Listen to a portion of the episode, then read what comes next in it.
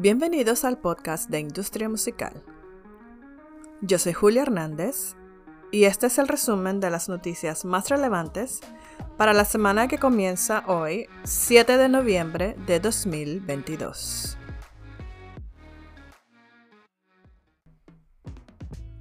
Un aumento de precio de Spotify parece inminente.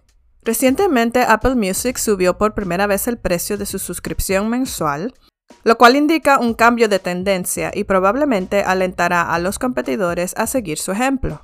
Hablando durante la llamada de ganancias de la semana pasada, el CEO de Spotify, Daniel Eck, señaló enérgicamente que la compañía seguiría el ejemplo de Apple.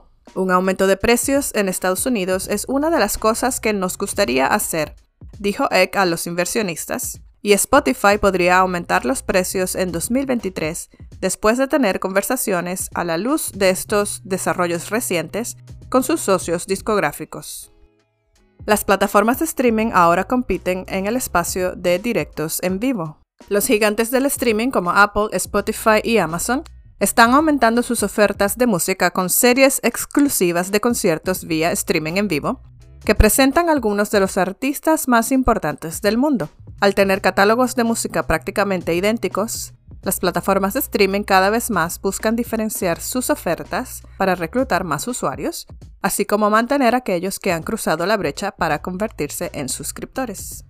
Continuamos con que la Federación de la Música de España ha recibido una ayuda directa del Ministerio de Cultura de este país, que se empleará en la realización de un estudio preliminar para la puesta en marcha de los mecanismos de creación de un Instituto de la Música y la definición de su plan operativo. El Instituto de la Música de España pretende ser un ente impulsor de la industria musical de este país, que permita un mayor desarrollo del potencial de este sector generador de empleo y que contribuya a proyectar la cultura española a nivel nacional e internacional.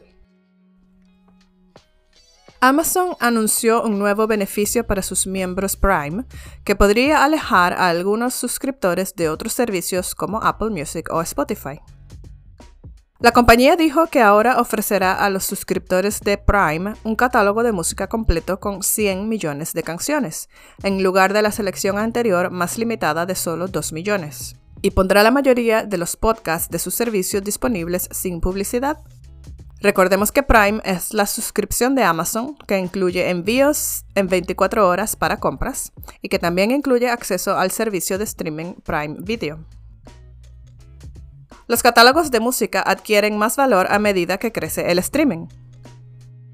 El streaming ha cambiado el ciclo de vida de la música de una forma que resulta atractiva para los inversores. En el pasado, un álbum ganaba dinero rápidamente y se desvanecía a medida que menos personas lo compraban. Ahora, la pérdida de actividad es mucho más leve porque las reproducciones en streaming representan escuchas repetidas. Esto ha permitido que las canciones y los álbumes sigan siendo populares por más tiempo y generen regalías de manera consistente por periodos más largos, lo cual hace a los catálogos mucho más atractivos. Y para finalizar, Live Nation estableció récords de ingresos por conciertos y venta de entradas en el tercer trimestre de 2022. Los ingresos fueron de 6.200 millones, un 66,8% más que en el mismo periodo de 2019, mientras que los ingresos operativos ajustados aumentaron un 45% a 621 millones. El presidente y director ejecutivo de Live Nation, Michael Rapino, dijo que a pesar de los diversos vientos en contra económicos, incluida la inflación, Live Nation no ha visto ningún retroceso en la demanda, ya que las ventas, el gasto en recintos y la publicidad y todas las demás métricas operativas continúan mostrando un fuerte crecimiento año tras año.